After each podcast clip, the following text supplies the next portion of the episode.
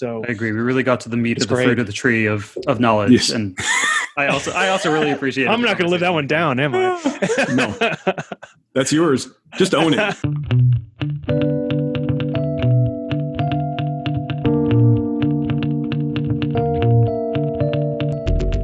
Welcome to C Lab, the Customer Education Lab, where we explore how to build customer education programs, experiment with new approaches, and exterminate the myths and bad advice like fruit flies on a trash can. I'm Adam Avramescu. and I'm Dave Derington. And welcome, Lincoln Murphy. Hey, thanks for having me. This is awesome. Uh, we're glad to have you here. Um, today, we always do this thing, it's a tradition. We do the National Day of. Today is National Education Support Professionals Day. How appropriate. Wow. Um, Hi to our friends in uh, Learning Ops. Indeed. Uh, and we have a couple of alternatives. If uh, if you're into Mickey Mouse, it's National Mickey Mouse Day and National Vichyssoise Day. So sounds great. I haven't had a lot of lunch today. Uh, okay, let's get into this. Um, this is a special episode. Lincoln, you know, we're really thankful to have you on. This today marks a new series of podcasts for us. So we just hit episode 50 this is 51 we're transitioning into expanding our conversation. And adam and i have both worked in cs orgs. In fact i worked with you. We had a brief overlap at gainsight. And we want to pivot our conversation into the land of customer success. Uh, having spent time at gainsight adam you've spent time in working with customer success teams pretty extensively as well we feel this discussion is interesting uh, because okay one i have a copy of your book that you co-authored on customer success sitting by me i have to have you sign it someday Sure. Got it above me. I'm looking up at it right now. we're looking we, the we appropriate both place to keep uh, to keep such literature.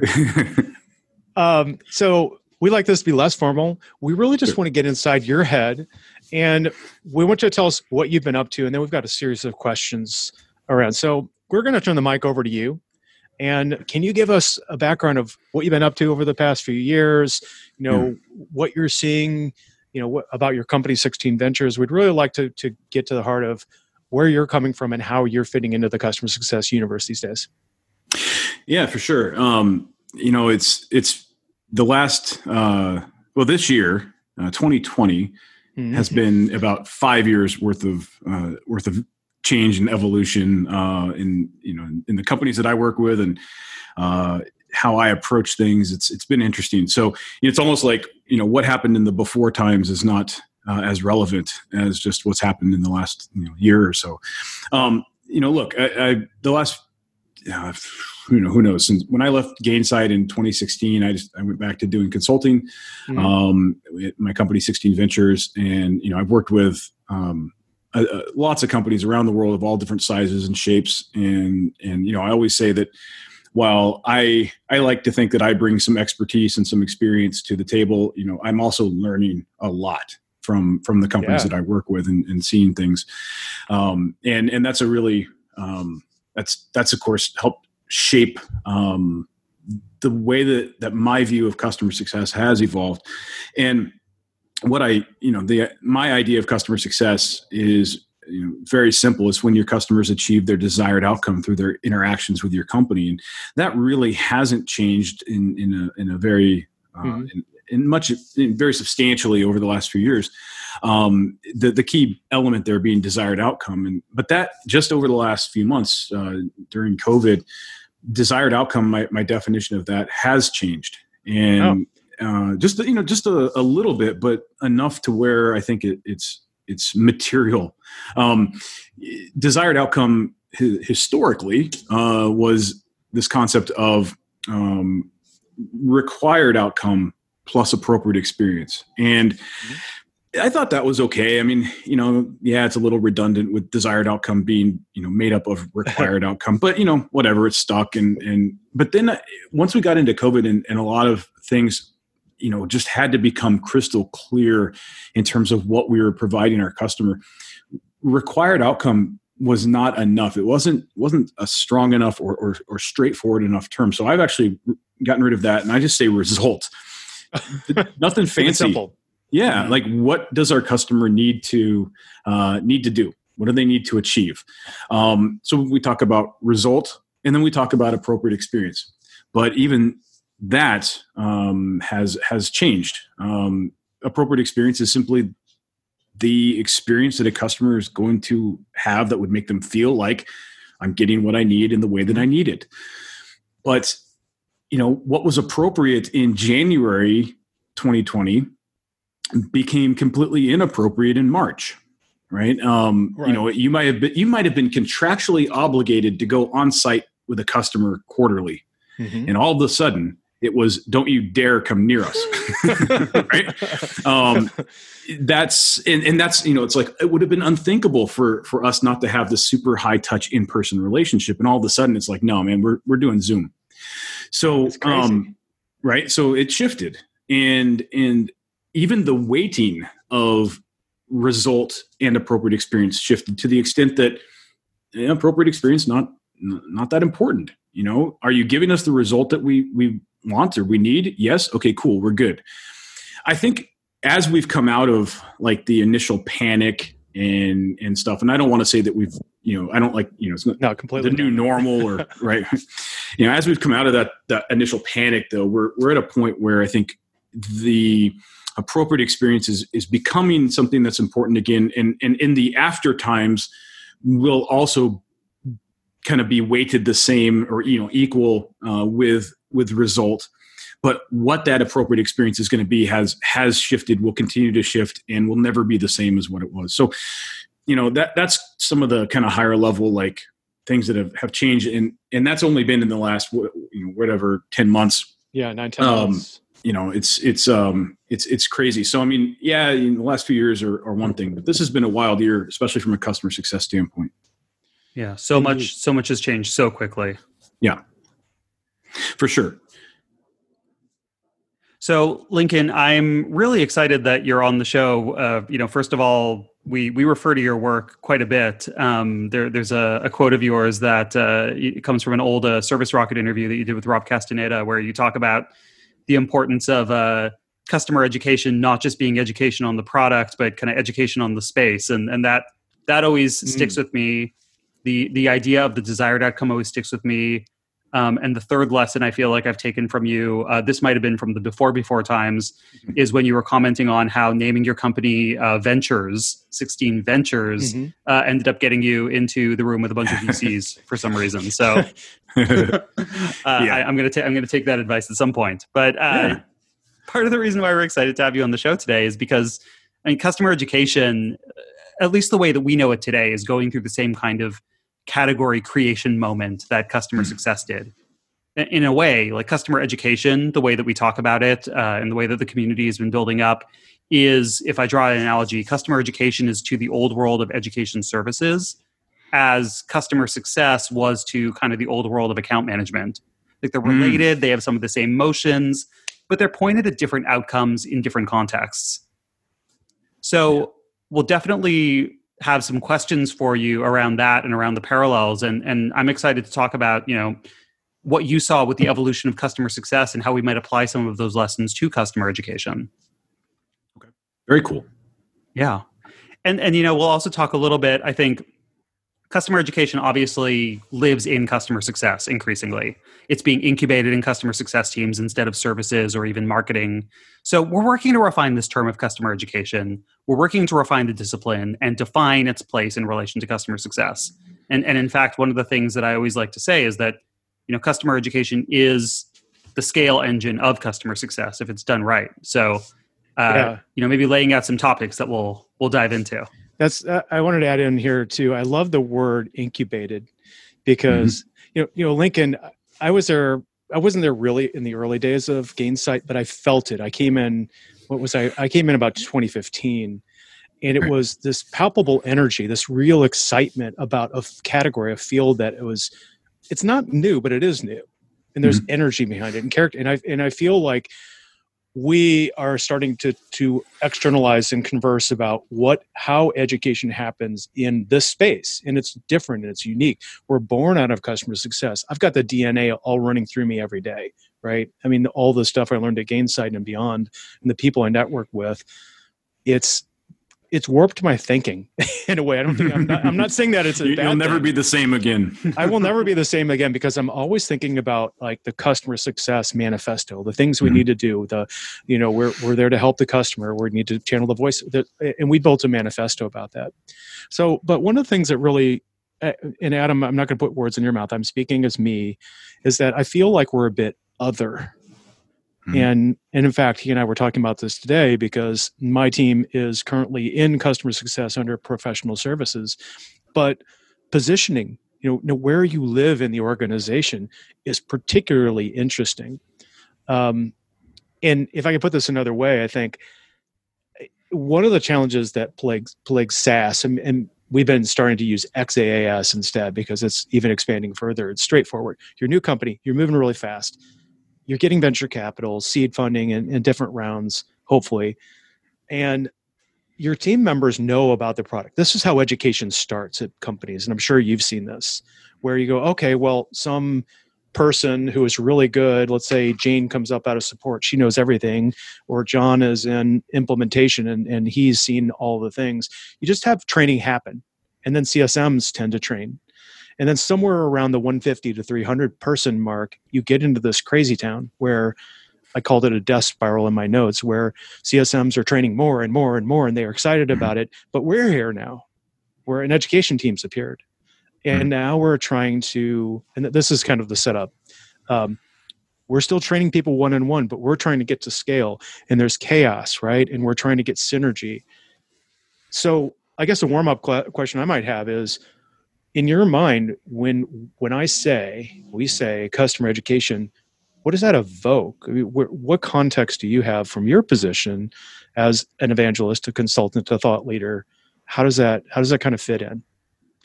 Yeah i mean to, to me uh, i see so I, I sort of look at things from a i don't know a little bit i start out with a higher level picture of it and, and i see education as something that's going to happen uh, at, at, various points across the entire customer lifecycle mm-hmm. and as just part of that lifecycle. So I don't immediately go to a particular modality of training. I don't I don't go to a particular um, yeah, we'll just say you know a, a, way that you're going to train your customer, whatever that looks like. I don't go right. there I just look at it as this is this has got to be a part of it. And you know, to to your your point from earlier, um, when you know, you're you're saying something that I'd said around, you know, it's not just about product training; it's about training the customer uh, really on on all of the the the context that it's that surrounds just the functional use of our product.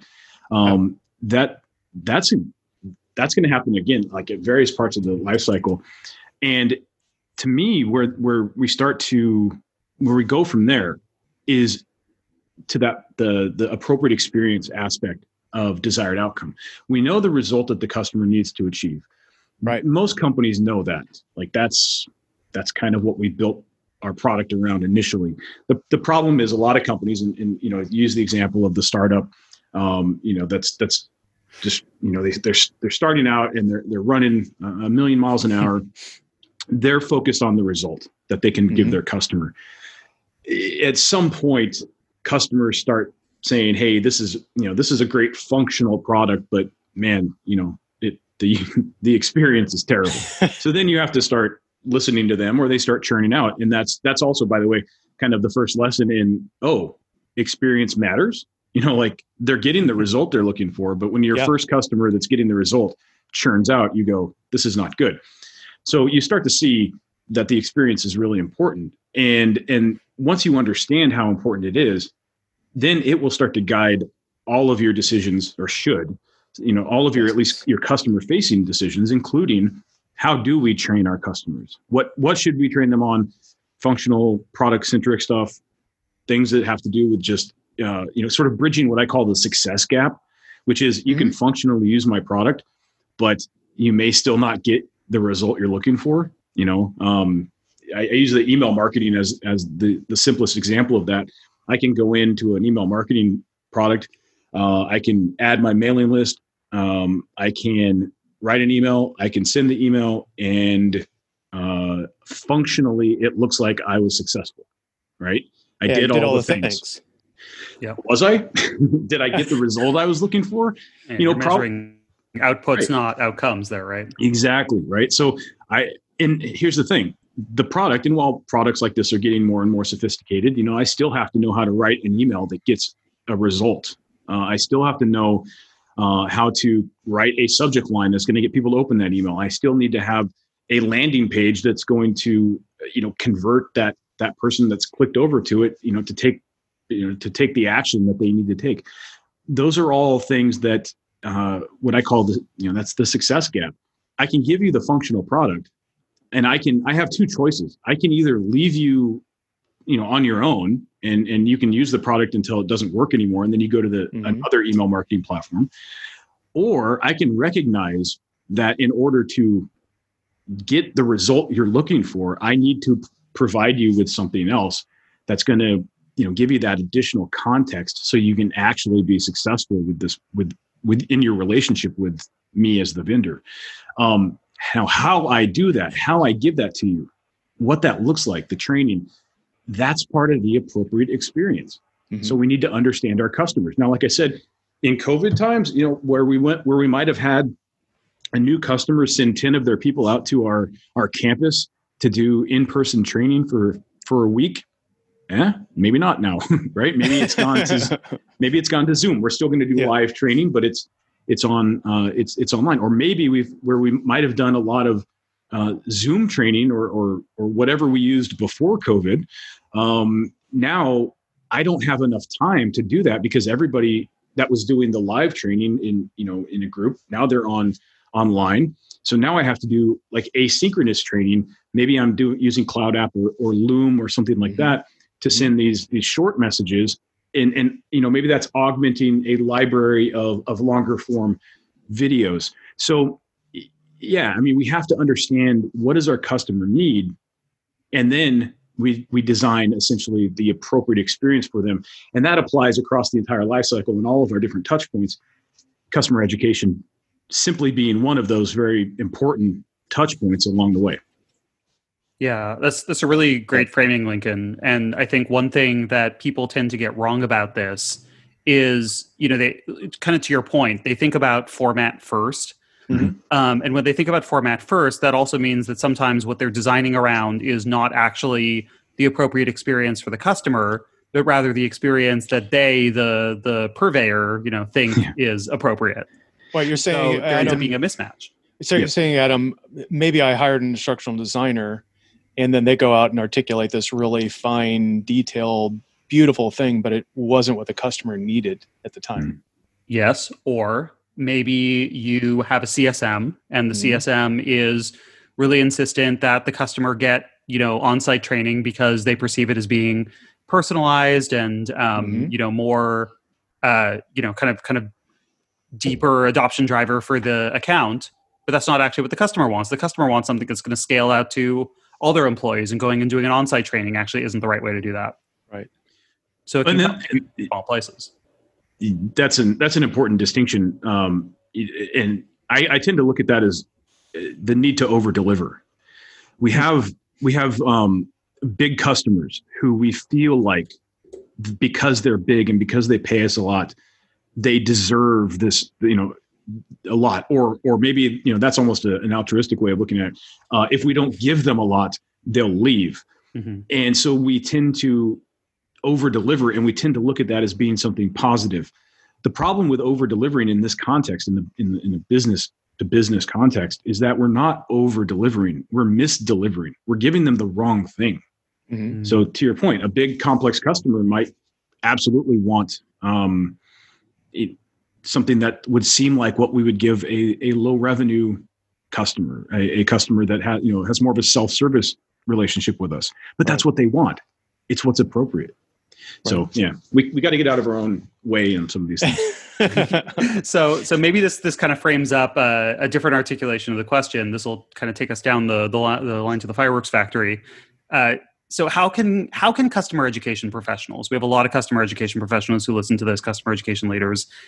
How can they best support getting customers to their desired outcome if they had to pick kind of like I don't know one way of thinking about it to start. Yeah. Well, I mean, this is the, I, I kind of that get that question a lot just from a customer success standpoint, and, and I would say we have to start with the customer. We have to understand uh, what do they need and and how do they need it, and how do they need to receive that. So, um, you know, again, we we can't start with format. We can't. I would say you can't even really start with what we're gonna what we're gonna teach them. Um, we need to go back and understand what it is the customer is trying to achieve and, and, and all of that. So start with the customer. Um, it sounds so obvious. It sounds so simple, but I repeat it constantly because people just have a tendency and it's not, it's not a bad, I mean, they're not doing, they're not on purpose doing something wrong. We just have a tendency not to start with the customer. And so start there. And, and again, now we get into segmentation and things like that. Not all of our customers are the same. So you know that's one of the places we have to start is um, you know do do we have some logical groupings of customers based on a shared experience? You know yeah. so some customers are going to want that higher touch education uh, and some are going to be okay with self-service and, and some are going to have you know both a mixture. So. Yeah. Yeah let, let, me ask you a, a sub question that on that so if so so lincoln let's put on your consulting hat yes and th- this is a, a question. Like I know how I try to solve this, but I'm really curious from your perspective. Okay, we need to determine that desired outcome. What are kind of in broad strokes? If, if you have an engagement with a customer, what are the first kinds of things that you do to get that customer information? Is that a survey? Is that calling people? Are you looking at support data from like Zendesk? What do you find the most valuable within that to get that get to that outcome? Probably uh, all, all, all or, or some of those, depending upon what we have. You know, generally speaking, unless we're starting from absolute scratch, mm. uh, which you know, I just don't usually come in that early. Um, would it'd be nice sometimes, but you are you are you know it's a trade off because you're lacking that that context. Uh, but you do get to start planning things uh, from the beginning. Uh, you generally, you know, you come in. There's we already have a lot of customer data, so we generally know a lot more about our customers than we think we do.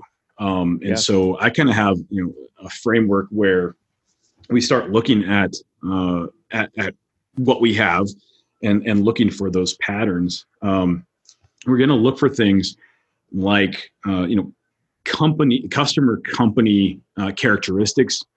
Uh, we're going to look at at use cases. Um, use cases, yeah, yeah, things things like that. So we're going to get a, a picture of you know a better picture so we can start, like I said, grouping our customers together by essentially a shared set of characteristics. Um, and that's going to be able to tell us, okay, these companies, even though they may not be in the same industry, they're all sort of this size and and um, and and have these he have these other characteristics, and we can kind of group them together. One of the things that I like to do, um, so it, you, you, said my consultant hat. Actually, generally, I'm putting on, I'm taking my consultant hat off and putting on my detective hat. Oh, is it's it's kind of uh, you know we have to do some digging around. We have to do some uh, some yeah some detective work here. And one of the things that we can do is is look at um, other other products or services that our our customers use that are similar to to us. So we're not looking at competitive products necessarily. Right. We're looking at adjacent products. So you know if I have a if if I have a, a customer um, you know two customers that are just to, you know to get a grouping here that um, that all are using. Uh, let's go back to email marketing. Yeah. Um, they're using us for email marketing, um, but they you know they're also using like a and I don't know you know if we're talking about marketing they're using another customer engagement platform. They're using uh, an analytics platform and and all of these things are purchased by the marketing department.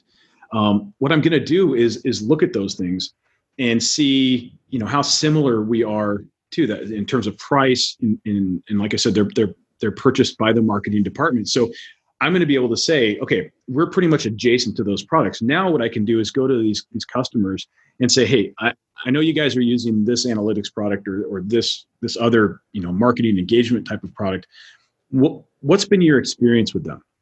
And then they're going to say things like oh you know it's it's it's okay. They won't get on the phone with me. That's that's been kind of a problem. Or you know they're they're they don't really offer much in terms of training. And then you can you can use your active listening skills to you know mm-hmm. dig deeper. Well that's interesting. What would you like to see with a training pro you know or or what is it about them not getting on the phone that kind of is kind of bothering you? You know i can infer from that but go into detail. And then you know you kind of shut up and listen and they'll start telling you things about what they would like in an experience with those companies. And you say okay well since we're adjacent to them they would probably like the same experience from us or a different you know whatever they're, they're telling us they would like this is what they would like so you know we have to get a little bit uh, you know do some detective work that's that plus all of the the characteristic information we have plus usage information um, use cases and things like that mm-hmm. we can mm-hmm. pull together a pretty strong uh, at least hypothesis about how we should be engaging with our customers oh yeah he, Adam, you heard he used the word hypothesis. Yeah, I love me a good hypothesis. we are we are the customer. It makes me sound smart after all. Yeah, oh, exactly. we know you're smart, but I mean, there's there's uh, uh what I really we really enjoyed working at Gainsight and now at Outreach and other companies we've worked with is that scientific trend. You know, the tendency to say, "I'm going to make a hypothesis and I'm going to try to prove it with data."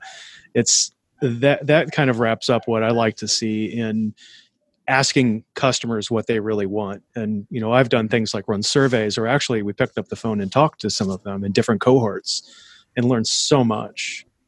So that, that's that's great. Yeah i mean and just on surveys i mean what i surveys are are, are great for finding out things you don't know. Mm-hmm. the, what i like to do is just start with what we do know. And, and we, we generally know a lot more than than we um, than we think we do. And then there's ways to find out things it, without surveying a customer until we have have sort of reached the end of what we can gather on our own. And then we can go to the customers and and of course do more discovery but also validate our findings. And right. and that's that's i think a much more powerful way. A lot of people want to jump to a survey. Um, i also don't want to jump to a survey at first. If i have a cohort of customers what i'm going to try and do is start a conversation so, you yeah. know, don't survey your entire customer base. Find 10 or 20 people that are willing to talk to you. Uh, but, you, t- you know, that's hard. well, it is, but you totally validated it because that's what I did at Gainsight when I was coming in to build the education program from first principles. And I started with admins because I don't know if you were there at the time, you knew how hard the product was for admins to learn. Yeah. And what I talked to a bunch of our team, ProServe, CSMs, and they gave me angled in on certain individuals and certain areas who are having good success and bad success in the middle of the road. But having those conversations with people and like I'm, i felt like yeah detective but i almost felt more like a therapist um, sometimes you got to take your detective hat off and put like, on your therapist okay. hat you better have a lot of hats yeah you I, got, you got your investigative journalist one too dave yeah, yes. I, I love that one oh, oh, okay, we, we could dwell on this one forever. Well, let's let's come up with some some other questions here. The next one that we had on our minds that we were curious about is uh, we um, we see that you recently created a Udemy course, mm. and we're really curious. Uh, you know, online mm-hmm. on demand courses are now all the rage. What's your experience in like with that? How how's it presenting for you? Um, I didn't. It's not great. Great to be I, honest. Yeah, I mean, look, Udemy came, came to me like middle of last year and said, "Hey, we want to we want to create a customer success course for our uh, business subscribers." Um, and I said, "Okay, I really don't want to like make it public because uh, it's just this kind of thing is fraught with uh, with issues. Um, you know, putting something out that's relatively inexpensive and for public consumption uh, will tend to come with you're not by definition you're not going to be able to be very specific with any you know mm. with your with what you're right. talking about um, and and so i haven't really promoted it much uh, the, udemy promotes it to their subscribers it was kind of their thing um, and you know it, I, I, went along with it I've, I've probably made enough money off of it to pay about back about a third of what it cost to fly to san francisco to do it so um, yeah it's it's it, look, I mean, it was an overview of customer success. You know, the main complaints have been it's not specific enough. You know, and I'm like, well, I don't know how you get specific for everybody. Um, but the other thing is, it's it's much more.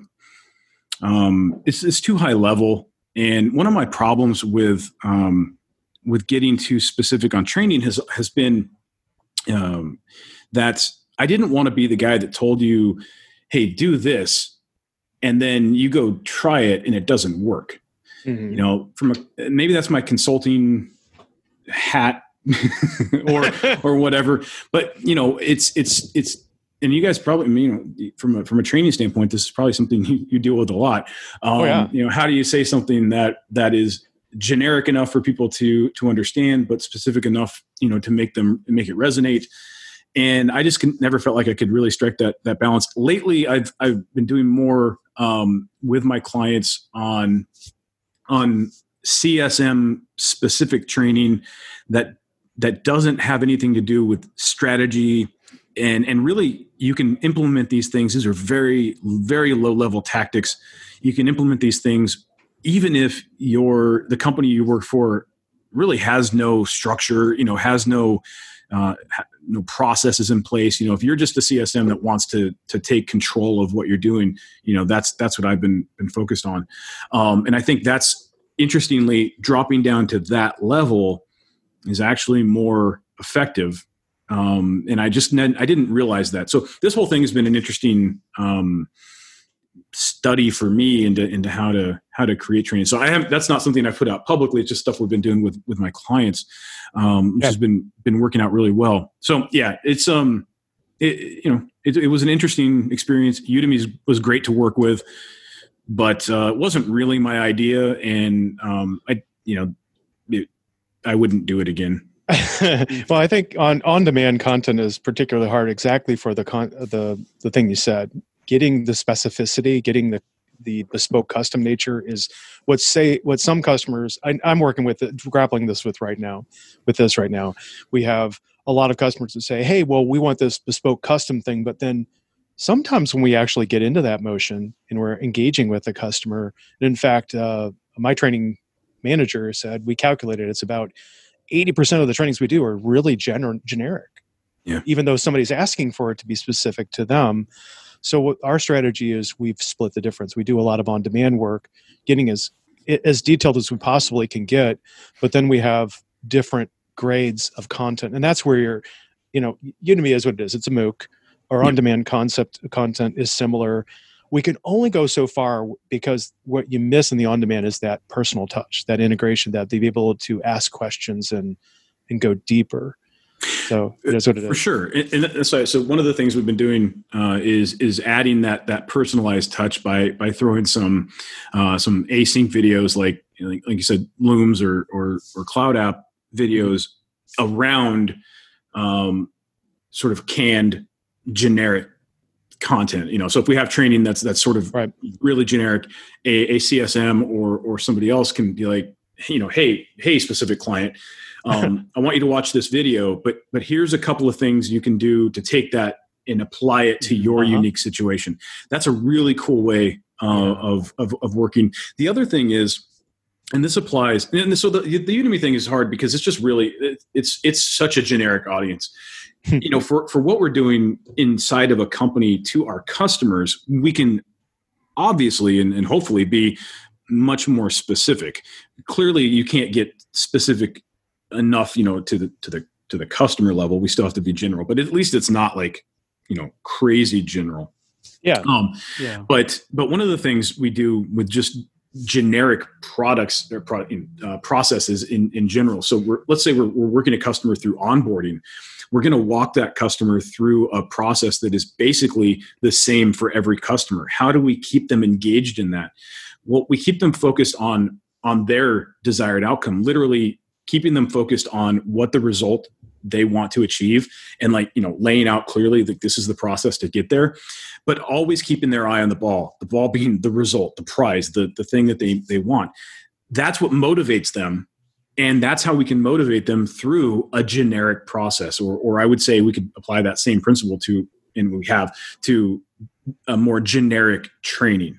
So you know setting it up positioning it the right way mm-hmm. telling them this training is going to help you get to this point and and that's i think a really important um, positioning element yeah you're you're pointing at something really interesting here lincoln i think because if you if you reduce this you've got the idea of like when someone asks for something that's super bespoke sometimes they're asking from a relevant standpoint but sometimes what they're really just asking for is tactics. They want a script to follow, tactics Yeah. to do, but there's no framework for those tactics.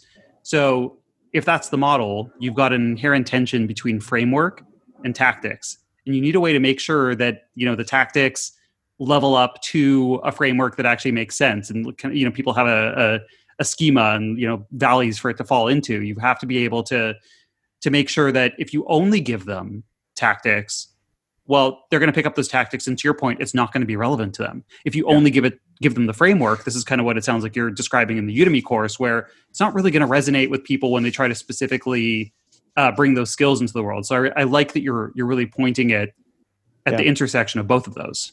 Yeah, it's and it I, you know it's something that i thought i if i went back i would say that I, I sort of knew that but to sort of experience it really firsthand uh, it really opened my eyes to that. I, I, I like to think i'm somebody that doesn't have to experience something firsthand to understand it.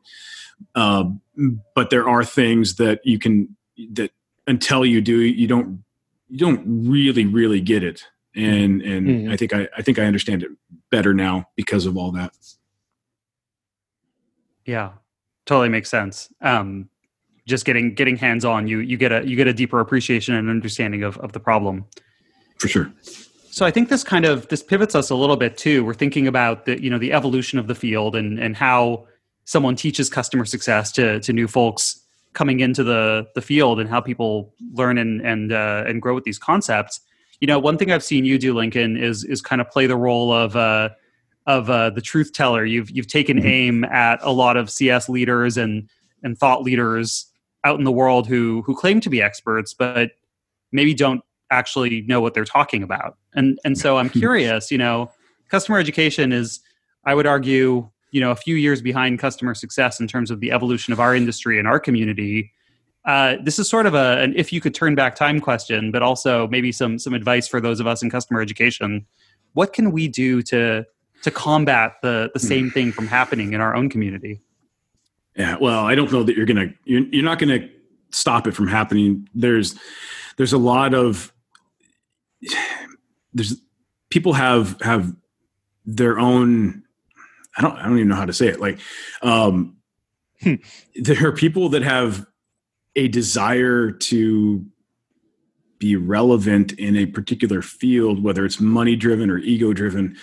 Um, and and as a field starts to become bigger, you know, like it's it's starting to attract attention, then then those those things are going to start to happen. So in customer success, early on, you know, everybody's kind of playing nice and um, and and trying to build the you know the the industry, trying to build uh, the category, and then and then money starts flowing in, and all of a sudden you get people coming in that that don't seem to have that same interest in mind. They they really just have their own interest, um, and and you start seeing this this you know different factions and and and it's it was just a it's a weird thing and I don't think it's unique to customer success. I think you will experience that in customer education. I am sure that you experience this in every industry. The the thing for me though is I never was a part of an industry from essentially the beginning. Yeah, customer success was around since like 2001, but when I came into it was really not because of me necessarily, but just the timing was such that it was pretty much the beginning of the industry as we know it sort of in modern times. Right. Um so I got to see this firsthand and it was wild, man. I mean, um, and I, and I got to see it in like, so, you know, I, I did a lot of work in, in Brazil where it was literally, you know, one company doing this. Um, and now you have people, it's a one company doing this in 2015. And now you have people, you know, on LinkedIn that have been doing customer success in Brazil for 20 years. So it's, um, it, was it's that just, uh, was that RD Station? Yeah, yeah. Uh, Resultados Digitais was the was the first company that that that was doing customer success there, and they brought me down for the first time. Mhm. And then, um, you know, I, I, I went back to Brazil. Uh, my last trip was in January this year, and you know, it was like my 14th or 15th trip there. So, I mean, I, I, I spent a lot of time there, and it was very interesting to um, to, to see. So, I mean, talk about you know being there for the kind of the beginning of an industry, and then watching almost a secondary beginning of an industry in in another you know developing economy. Very very Yeah. interesting stuff. Um, so I got to see that stuff happen first firsthand in a way that you know yeah maybe this happened in sales but like i wasn't around in the 1800s so i didn't get to i didn't get to see it happen um, look you know again, people see money, they're going to do stuff. What are they going to do? Well, they're going to copy other people's work and pass it off as their own. That's the simplest way, and that's yeah. one of the things that I, I like to call people out on because I think it's a it's a bunch of crap, um, and and it's happened in customer success a lot. Now, is it just that I'm mad that people take my work and make money off of it? Maybe. Is it? But but there's a secondary problem with that. And you mentioned the book that I was a part of. Um, that book was written in 2015. Mm-hmm. Uh, it was published in early 2016. Why does that matter? Because that was like five years ago. Um, it, was it was a long time ago in this industry. Mm-hmm. Before that, uh, we put out a, a, training program at Gainsight, uh, customer success management certification program. Um, you know, the, probably the first one. Um, that was then handed off to other people to manage. And and if you look at a lot of the training out there, it's all derivative of that work from like 2014 yeah. Why? So the problem isn't that you're taking stuff that I did and and and and other people did and passing it off as your own. Yes, that that's that sucks. You shouldn't do that. But you're actually holding back an industry by passing off old, outdated stuff as like new content, new training, new material. You're, you're bringing up a, a whole generation of new CSMs using stuff from 2014 and and that's that's what pisses me off that's why I, I get upset by that it's not just about me it's about the industry um, but then it just looks like i'm i'm i complain a lot and whatever but you know part of my positioning is that sort of truth teller and and so i don't really care um you know I laugh. Not so popular. I don't know if that's true, but I feel like we fall into the same kind of thing where we're constantly learn. Eh, the thing that we talked about when we when we started talking today was you had mentioned that you're always learning and i think that's a big differentiator in leaders in people that are out there and actually promoting that cutting edge and trying to get people to understand is that and with CELab look we're practitioners we do this every day for a living yeah. we we do this this podcast because we're learning and there's a whole up like groundswell of people like us who have no guidance, they have no help. And I think this is where the sensitivity comes from for us, is because it's really easy to get one or two individuals now early on when there are maybe three or four. And if they're not resonant and we're not collaborating and working together and playing nice, like you had said before, mm-hmm. at first to get things going, great. And one thing we're careful of and we try to do is give attribution. So if you were to say something, we use that quote, I'm going to say, look, Lincoln Murphy did this. We're not stealing his work. We're giving him appropriate attribution and carrying right. it forward. And maybe say, we would expand on this by saying X. But I think we're with you, Adam. You know. There's nothing wrong. Yeah, attribution and, and, and taking work and, and expanding on it, that's awesome. But there are literally people out there that have not done that. So, you know, mm, that's that's, that's the irritating not part. good.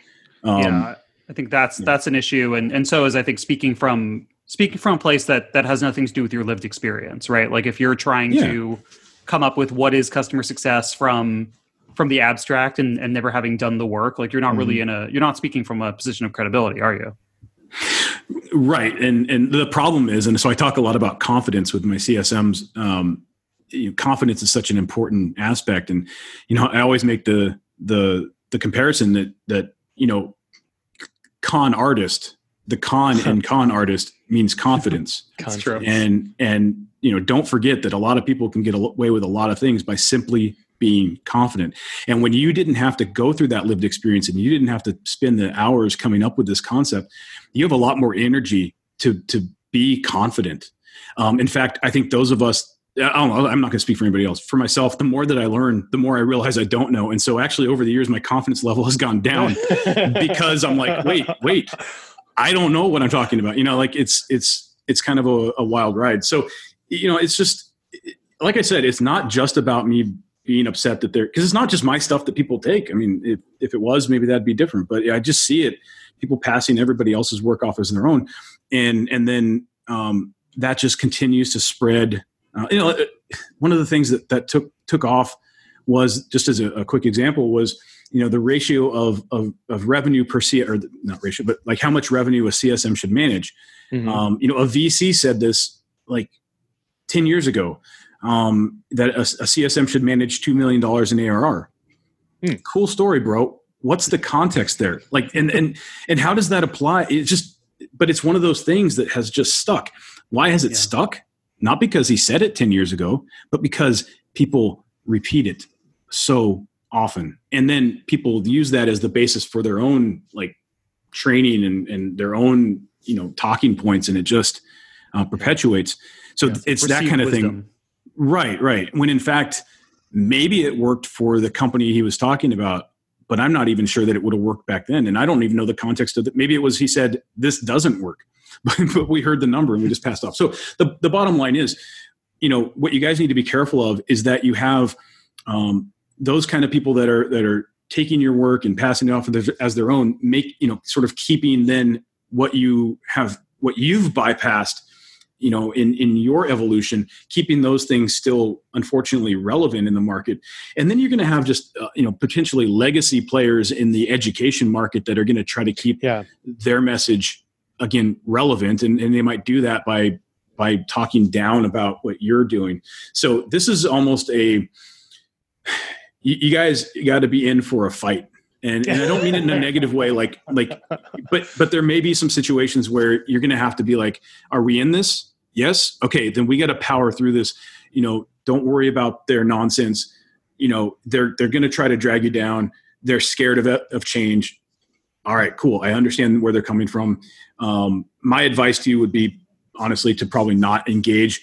Uh, I just had a. Um, I'll be. I'll just be straight up with you. I, I had a um, a prospect say that he watched a, a, YouTube video of mine and was concerned about my tone because it felt oh. very com- combative. And I was like, wait, wait, are there consequences to things that we do online? Um, no, but, but, you know, I had to explain to him that, that I was being combative to the, the, sort of the consultants and the experts out quote unquote experts out there in the customer success world not necessarily you know to practitioners. Um, but I was like, oh, hmm, interesting. Yeah. I didn't I didn't think about it that way. So you know, my advice to you would be to just be careful there that you don't position yourself that way. I don't think overall that I'm necessarily that I've done that, but but there I can see where that could be where someone could interpret things that way. Well, yeah, or, or straight up like understand the, it. right. We don't. We don't want to be like the wrestling heels either. Uh, you know, just, no, just being contentious no. for the sake of it. But I think it makes it more important. Like what I'm really taking from your advice here is, you know, building this community and highlighting the great work of people who are doing the work and who are discovering yes. new and innovative things. Like being able to give more of a voice and a platform to the people who are doing the cutting edge work seems like it's going to be you know most important. It is. so. Absolutely. Yeah. Build that community around you um, empower them, um, you know, lift them up in in, a, in, a, in an authentic way that's that's truly based on on helping them. And I think you're gonna you're gonna be in a great place. We love it. All so right, let's, let's, continue this heel face turn and uh, maybe ask a few questions about the, the relationship between customer education and customer success. Yeah, how about we do uh, lightning round? We've only got. I don't know if you can go. Can you go over a little bit? Either of you? I have a couple minutes. Yeah, yeah, yeah. Okay, good. We, we, we won't push it too far, but okay. Let's do this. Uh, we've got four more questions. Let's try to go through them quickly, and then we'll uh, wrap up with anything else you'd like to say. So I'll do the first cool. one. How do you see customer education fitting into a customer success strategy? Yeah. So, if I'm looking at a customer success strategy, what am I trying to accomplish? I'm trying to help the customer achieve their desired outcome, the result they're looking mm-hmm. for, and their and and getting that result in an appropriate way. When I call the appropriate experience. Customer education is a part of getting them to that that result. How I deliver that education is part of that experience. So I see customer education fitting into customer success because it is required to both help them functionally use the product, but also to help bridge any of those success gaps that that sort of end at the functional use, but end prior to them actually getting the result they need. So we have to fill in those gaps. The the way that we're going to apply that totally depends on on the customer's appropriate experience. Great. Excellent. Okay. Question number two. What do you see most of your customer success clients get wrong about customer education? Uh, product focus afterthought. Tell me more. oh. Oh, okay. Uh, yeah, I mean, it's it, it, we're, we're so lightning round. Yeah, it's lightning, it's round. lightning round. Nope, we're done. It's like a lightning you know slow lightning um look yeah it's it, we're, we're so focused on just just the product um, i would say we're not even focused you know if we look at desired outcome it's it's uh, you know result plus appropriate experience most most companies you know at least not initially focus on they don't focus on appropriate experience they only focus on result. I would say actually that's not even true. Most of the time they only focus on the functional use of their product which mm-hmm. is not necessarily going to get you to the result. So it's product focused and then the afterthought part is just that. I mean it's oh is wait we need to have training you know like um, okay, so then they start. You start throwing just random stuff together. You know, like here's a Google Doc like with some content first, not you customer throw, first. Yeah, yeah. You throw a CSM on it and say, "Go make me some training." Go tr- exactly, it, and then that's that's th- this is a perfect answer. It's very validating to hear it because I see that all the time, and it's and I don't blame anybody for it. It is what it is. No, no, moving really fast, but what we're trying to do to to evangelize for is that look if if you follow these tenets on customer education it's very formulaic um, and it's not scary and it's not hard and you'll end up with a much better product that talks about be- best practices and workflows and stuff yep. that's way beyond just the click path the functional stuff. Yep. Yeah i think like you said it's not people aren't doing things wrong. Like in, or, right. they're not intentionally doing something wrong here. It's they don't know. They're not thinking about it this way. It's not something that uh, you know their their mindset is not built around this. And so you know uh, to your one of the things you're going to have to do is sort of change people's mindset and thinking about like where does this fit in um because i think that's that's that's what's missing there it's it's the curse of knowledge, right? Like if you read mm-hmm. um, "Made to Stick" by the Heath brothers, and they talk about the curse of knowledge. You get a customer success team or CSM who's deeply knowledgeable about the product. Their idea is if I can just get all of this knowledge out of my head and into the customer's head, then they're going to get it. They don't, yep. right? That's not how it works. right. Never, right. never works like that. Okay, no. lightning round number three. okay. Number three, Dave. Uh, why do you think more CS teams are starting to invest proactively in customer education? Well, I think uh, I think the starting to invest is probably the the, the key word there. Um, I think in you know I still say this a lot. You know, with customer success, unfortunately, you know we still have a lot of companies that are not doing this. But for those companies that are doing this, the reason they're they're they're starting to invest in this uh, is because they recognize uh, the the value of this. I, I, got asked a question recently of of why should we do customer success, essentially, and I said money. Like, why?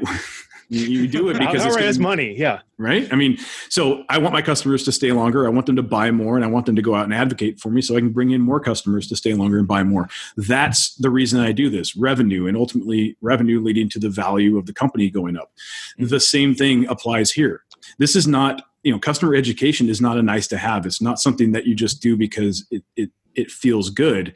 You're doing this because it's going to make the customer successful. They're going to get value uh, and value being in this context they're going to get the result they're looking for uh, and, and, you do that because that will cause them to stay longer and buy more and advocate for you mm-hmm. which means more money. So i mean it, that's that's the simplest thing. If we want executives to buy into this stuff which is another thing you know reason to to you have to we have to understand this so we can get uh, real change to happen. You want executives to buy into this. You want investors to get behind it. You talk about things that matter to them which is ultimately money. Mm-hmm. that's it. Yeah. That's actually why we start the conversation a lot of the time in customer education not talking about learning objectives but talking about cac ltv ratio yeah, that's where it starts for a lot of people. I love it. I love it. Yeah, I mean, you know, that's not what a that's not what a CSM is going to care about. It's not what a, a customer success manager or, or, customer education leader is necessarily going to matter uh, care about. But their metrics will roll up to that KPI, and if it doesn't roll up to that KPI of of you know net revenue retention or something like that, then it doesn't matter. That's right. Yeah, exactly. That's that's how you're going to get funded. Okay, so that actually brings us, I think, to lightning round question number four let's think about you know CSMs versus centralized customer education. Should CSM spend more time training, and should we invest more in that, or should we invest in training as a centralized function as a customer education team? Yes, depends. um, I, look, if if you are in a position to, I, I think ultimately. I don't even I don't even want to say yes. You should definitely have a centralized customer education team because maybe that's just not going to matter. That said, so that sort of disclaimer, uh, you know, like matter in in a in a in that you know maybe your CSMs have all the time in the world. Like I just don't want to give a blanket yes to one of those.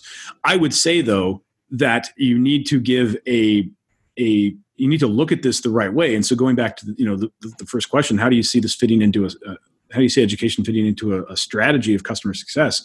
Well if we if it does fit into that strategy and we understand the value of it then we're going to invest the necessary resources into it and if that means if we look at this whole thing and we figure out we need a centralized customers education team um, to augment or, or, or, or, power the individualized training that our CSMs might be giving, um, then we're going to do that. So we need to just look at what we're trying to accomplish here and, and pick the best structure.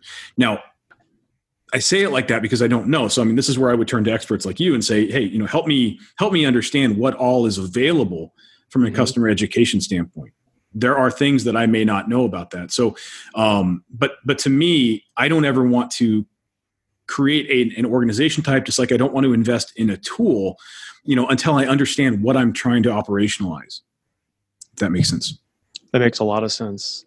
In Absolutely. fact, I, I, think it's gospel. I mean, I don't advocate for anybody to go and build a customer ed- education team if they're asking about it, because at first, I, I always ask. I, I, uh, one of one of the listeners of this podcast was asking this very question, like, should we build up? What should we do?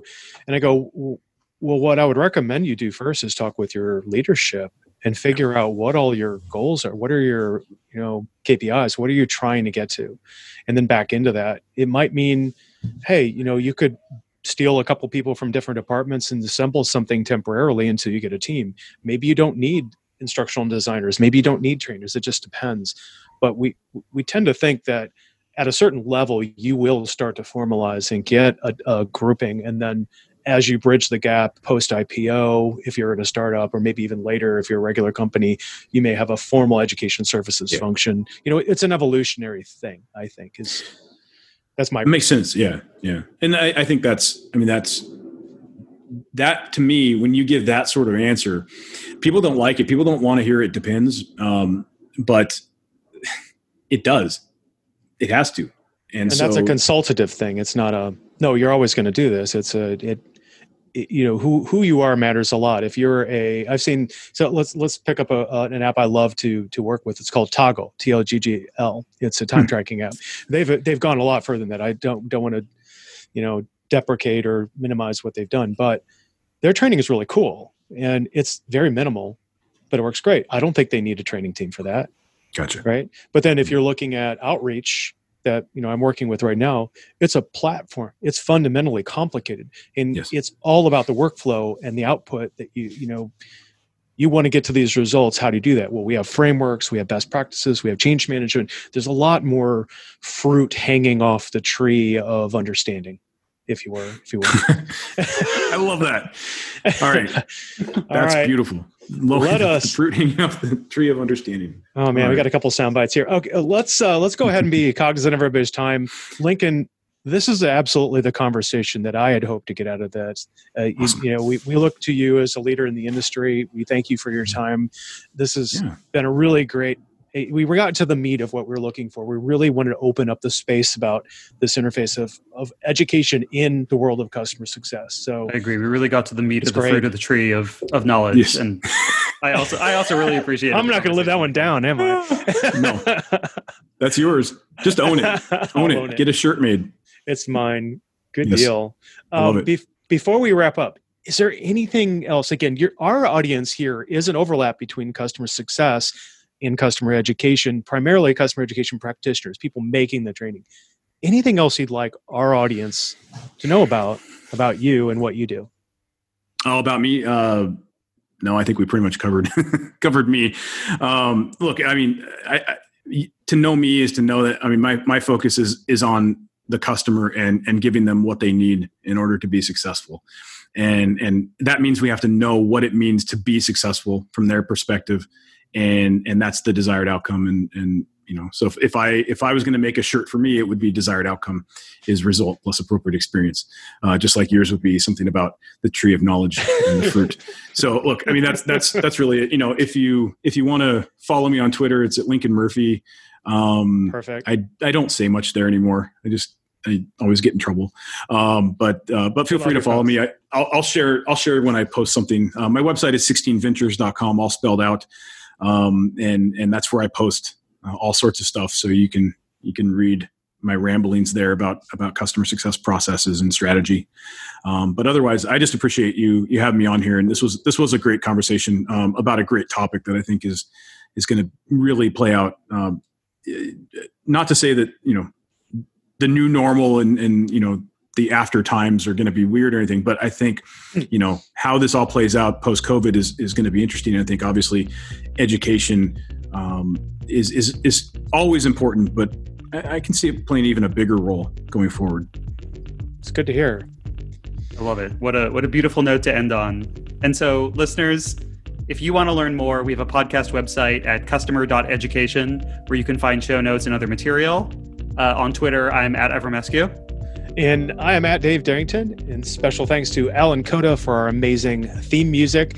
And if this helped you out, our friends, you can help us out. We, we really hope that if you have some time and you haven't done it already, uh, rate us, give us five stars on Apple Podcast or whatever podcatcher that you listen to, Overcast, mail Stitcher, Spotify. Star stickers. That I'd like that. I've, I've got kids in the house; they love little sticky notes. Um, that really helps us. And if you leave a positive review, uh, it helps us even more. Those two things really expose this to other people. Share this with your friends. Get the word out. We're, we're trying, like Lincoln, we're trying to help the customer and help you. Adam, you want to close it out? Yeah. Um, thank you for joining us. Uh, Lincoln, thank you so much. Audience, sure. thank you so much. And uh, go out and educate, experiment, and find your people. Thanks, everybody.